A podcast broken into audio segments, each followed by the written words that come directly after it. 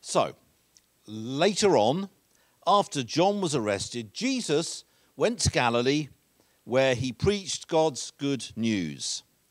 The time promised by God has come at last. He announced, The kingdom of God is near. Repent of your sins and believe the good news. And that kind of leads us into uh, what we're going to be looking at over the next few weeks, uh, re looking, I think. Uh, we, we've looked at this before, but it's so important. It's, it's uh, one of the most important themes in the Bible, and we need to look at this and, and get an understanding of it, especially as God's calling us again with fresh urgency to be Great Commission disciples, because it's a theme of the kingdom of God the kingdom of God. Now, the, the Zondervan Pictorial Encyclopedia of the Bible says this about the kingdom. We can probably say this together. It says the word kingdom is found 55 times in Matthew, 20 times in Mark, 46 times in Luke, and 5 times in John. When allowance is made for the use of the word to refer to secular kingdoms and for parallel verses of the same sayings of Jesus, the phrase the kingdom of God and equivalent expressions like the kingdom uh, of heaven or his kingdom occurs about 80 times. These statistics show the great importance of the concept in the teachings of Jesus. There can therefore be little doubt that the phrase, the kingdom of God, expresses the main theme of his teaching. This is such an important theme, but it has so much misunderstanding attached to it. If we misunderstand what the kingdom is and what it means, it doesn't just uh, impact our theology, it changes the way that we understand church and it stunts our growth as Christians. It's that important. And because, as I say, this year God is calling us I think, with fresh intensity to be Great Commission disciples, to go and teach everything that he has taught us. What did Jesus teach? He taught the kingdom of God. He came proclaiming the kingdom of God. We've got to understand what it is to have any hope of proclaiming it. It's that important. We're going to take four weeks to look at four major aspects of the kingdom of God and the impact that the kingdom of God has on our lives. Before we do that, it's worth just mentioning that there are only two kingdoms. The Bible calls them the kingdom of God, or the kingdom of light, and the kingdom of darkness.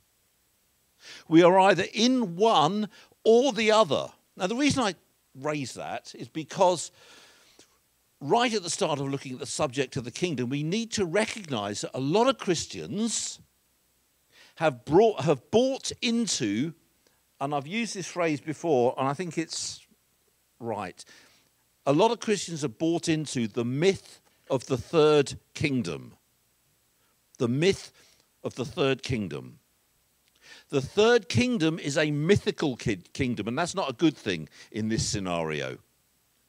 It's the kingdom of our own making.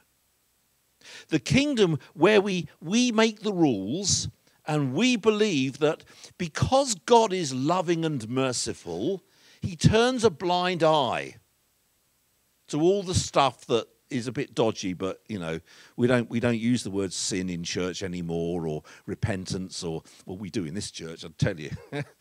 but um, but in general, in the Laodicean church, shall I say, this kingdom may be the kingdom where where truth is flexible, where morality is situational, where we are we are special, and the rules that apply to other people don't apply to us, and so on, doesn't produce darkness like the kingdom of darkness does, and it doesn't produce great spiritual strides forward like the kingdom of God does. It just produces excuses. It is neither hot nor cold. Guess what God does with that which is neither hot nor cold? He spits it out. The myth of the third kingdom. Take a bit of this, a bit of that. It's the pick and mix kingdom. And it's rife in the church in general. The third kingdom is lukewarm. Here's the thing it's a myth. If the kingdom of God is white, the kingdom of darkness is black, the mythical third kingdom is grey. But here's the thing grey is black, it's the new black, only more so. See, Jesus Christ made it quite clear that he has less problem with people actually being in the kingdom of darkness than deluding themselves by believing that they inhabit some mythical third kingdom that's okay. He understands. He loves me. He loves me too much to say no to me. There are, in reality, only two kingdoms, and the focus, the purpose of the earthly ministry of Jesus was to proclaim the arrival of one of those kingdoms the time promised by God, the Bible says, has come at last. The kingdom of God is near. Repent of your sins and believe the good news. So, why is the understanding of the kingdom of God so important? Well, the truth is, our view of the kingdom of God absolutely dictates our walk as disciples of Christ and our approach to our mission here on earth. So, for those who um, in practice live like they believe in the mythical third kingdom, Christian morals are a private, flexible affair to be picked up and put down at will. You know, you pick them up in a Bible study, you put them down the following day at work, those kind of things. Christianity becomes a lifestyle choice, a means of enhancing your life. Excuse me, that's the product of living in the third kingdom. And that comes out of not understanding the true nature of the kingdom of God. Here are three truths about the kingdom of God that defines our mission here on earth. And don't forget, we are called to the mission of being great commission disciples. Despite the fact that we love our church, not getting a lot of love out of that one. We love our church. Thank you. Despite that rousing amen, the kingdom of God is not the church. Jesus Christ did not come to proclaim the church. He came to proclaim the coming of the kingdom. He announced that he would build his church, absolutely. Not as an end in itself, but as a means of proclaiming the kingdom. And the, the church has always grown most healthily and been most effective when it has proclaimed the gospel of the kingdom. Now, the book of Acts is often uh, seen as being a book that charts the growth of the church. And although that, that is true, it's a byproduct of a much more important theme, which is the proclamation of the kingdom. Right at the start of the book of Acts, Jesus appears to his disciples after his suffering, he showed himself to these men and gave many convincing proofs that he was alive. He appeared to them over a period of 40 days. Well, what did he speak about? Church growth principles? Church management? Five year mission statements? No. He spoke about the kingdom of God. He could have spoken about so many things. He could have just, this would have been useful spent the entire time, seeing as he was about to send them out, giving them instruction as to how to preach a killer sermon, how to alliterate every point, how to have a like you know just here's a point here's a here's an example here's a and do this and do that. He could have done all of these things. Actually he talked about the kingdom. This is a recurring theme all the way through the book of acts and right at the end of the book luke records that for two whole years paul stayed there in his own rented house and welcomed all who came to see him boldly and without hindrance he did what he preached the kingdom of God and talked about the Lord Jesus Christ. Now, why is all this so important? Because in Christianity today, we think that church growth is inextricably linked to the beauty of the building, the quality of the music, the range of activities for the children, the quality of the coffee, the quality of the biscuits. We've had these conversations in trustees meetings. Don't tell me we haven't. In the book of Acts, the church grew as a result of the preaching of the kingdom. Now, what is this kingdom that they preached? The Hebrew word for kingdom is malku. Malku or Malkut. The Malku of God is near. The word Malku is not about the kingdom as an entity, this, this, this, this package here, but about the person who is ruling.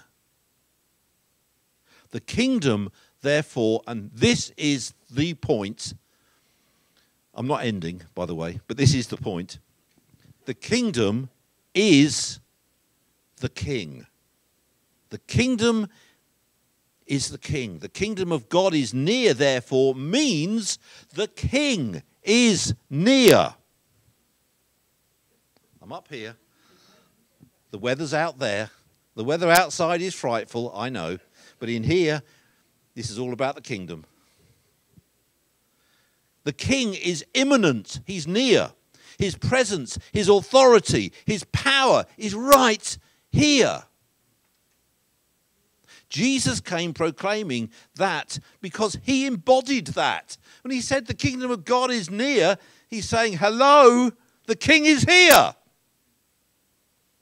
Jesus pointed to himself and drew people to him. The early church pointed to Jesus and drew people into a relationship with him. And so the church grew. And today, and today, the church tries to attract people not so much to Jesus as to itself. And evangelism becomes inviting people to come to church as an end in itself. And the, the health of the church is assessed by, well, how many people are coming to it? And what's the coffee like? And have you economized on the biscuits? Because that is just beyond the pale. But you know what? This was never a consideration for the early church. They never asked, how are we going to get more people to come to our church? They never asked that. The question then was how are we going to get or let people know the good news of the kingdom? The church is not the kingdom. Now, why do we tend to preach the church rather than the kingdom? Oh, we've got a great church, wonderful, brilliant church, you'll love it. Oh, do come along.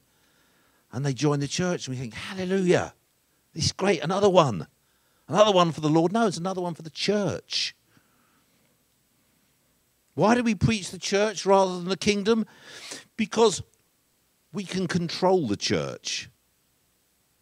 We have traditions and methods and things we prepared earlier.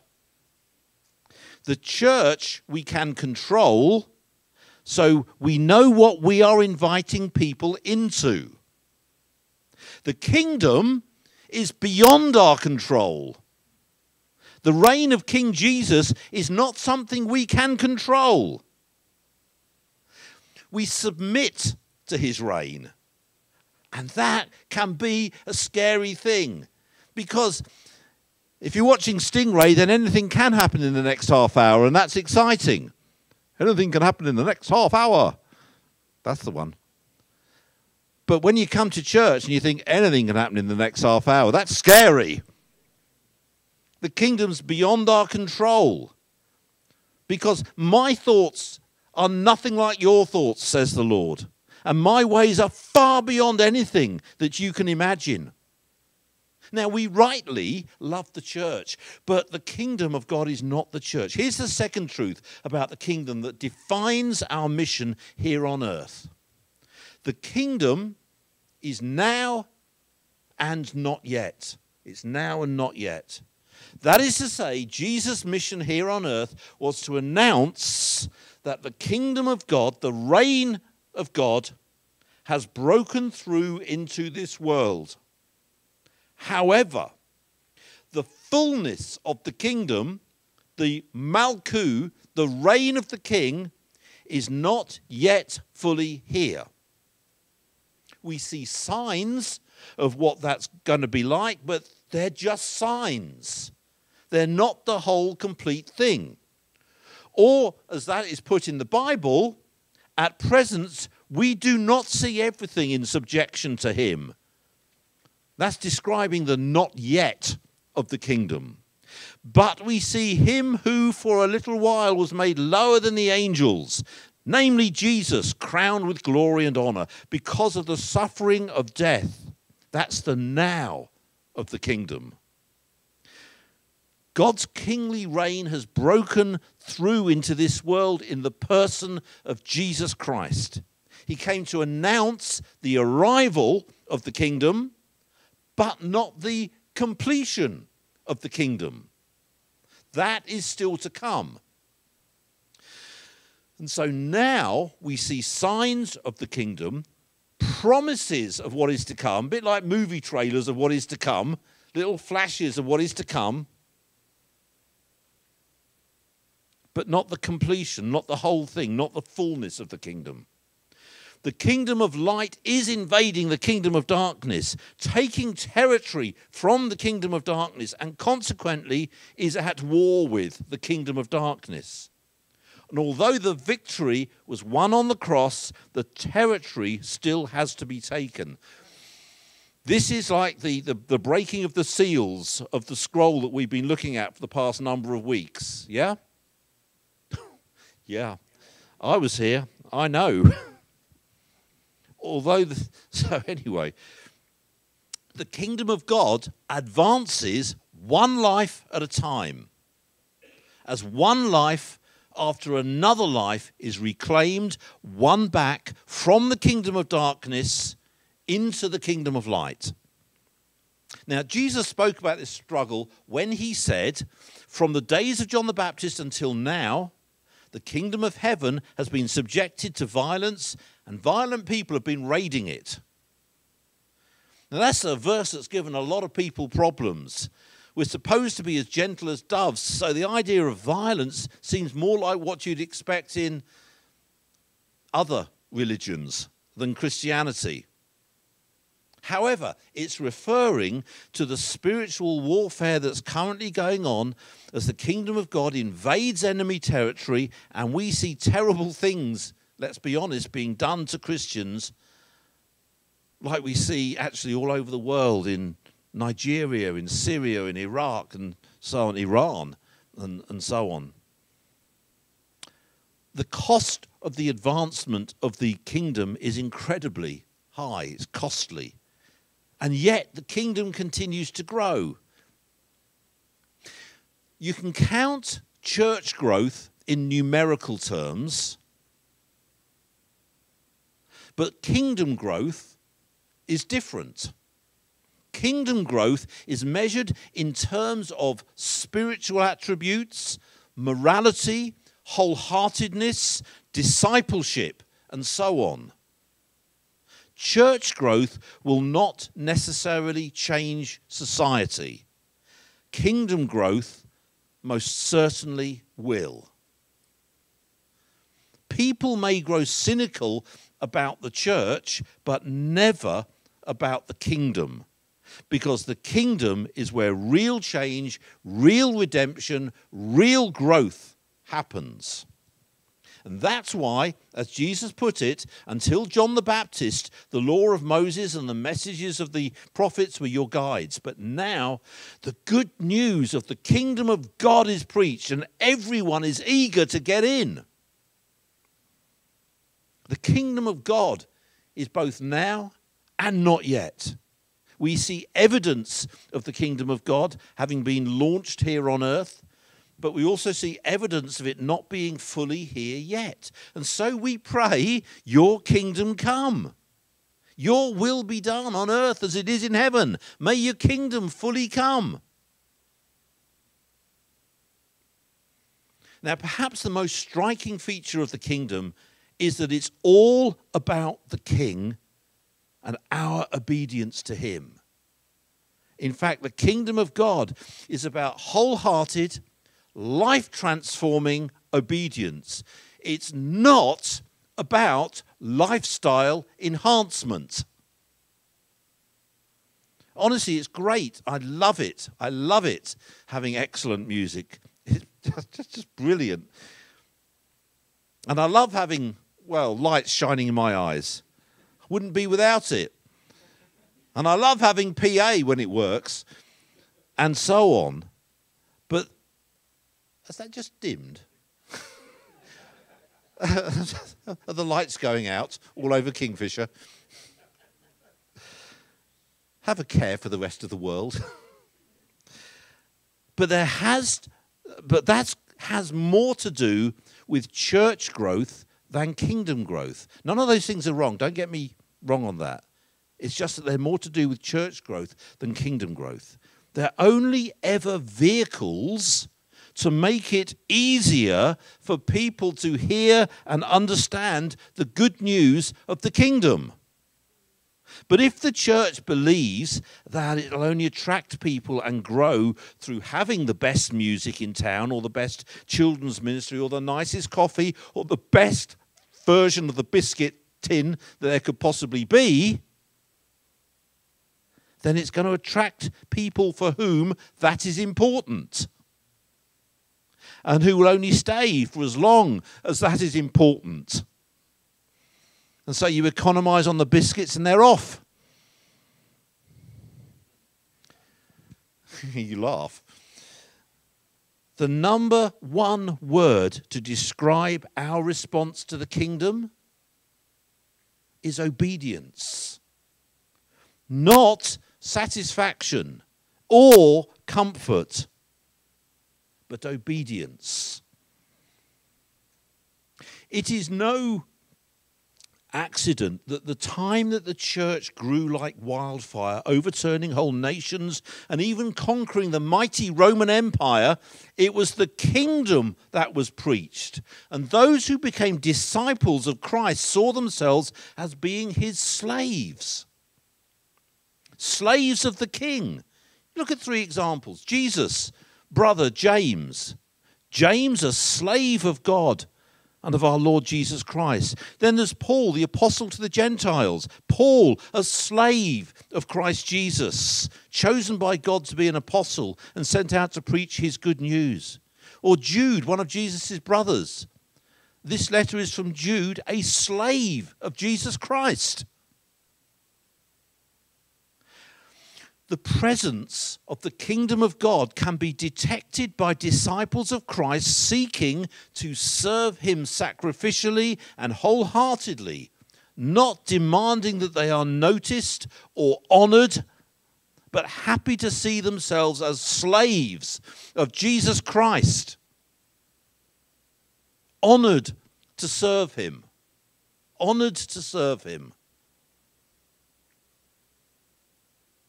Now, the irony is that, particularly in the Western church, and particularly in the Laodicean church, which by now you'll all know all about, Christians often try to lower the bar in terms of commitment, thinking that the lower the commitment expectation, the more willing people will be to become Christians. Just make it a bit of, uh, make it more about lifestyle enhancement. Just lower the bar in terms of expectation of, uh, I mean, just drop the whole notion of dying to self. That's really not playing well. And um, wholehearted commitment. People don't wholeheartedly commit to anything these days. Just, just lower the bar. It's awfully nice being a Christian. We do have lovely biscuits. Wouldn't you like to give your life to that? And the church in the West somehow mysteriously goes on shrinking. Who'd have thunk? But the church that turned the world upside down, that saw the gospel spread to the ends of the earth, that saw people come to Christ in their thousands and their hundreds of thousands, preached the good news of the kingdom, demanding that people deny themselves, take up their cross, and follow him.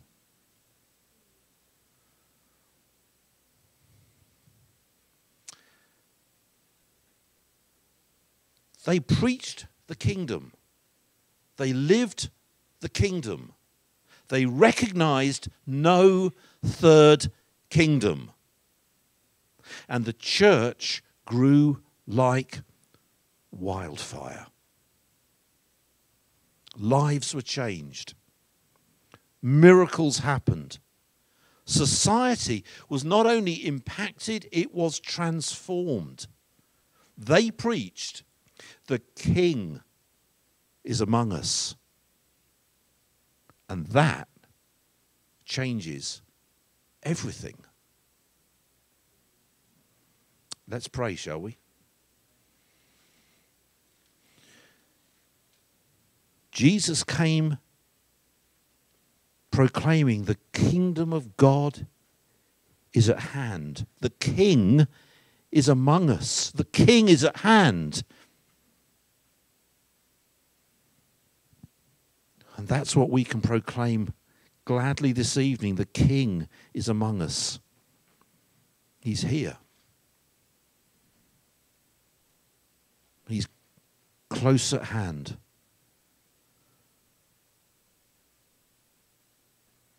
The relationship that changes everything.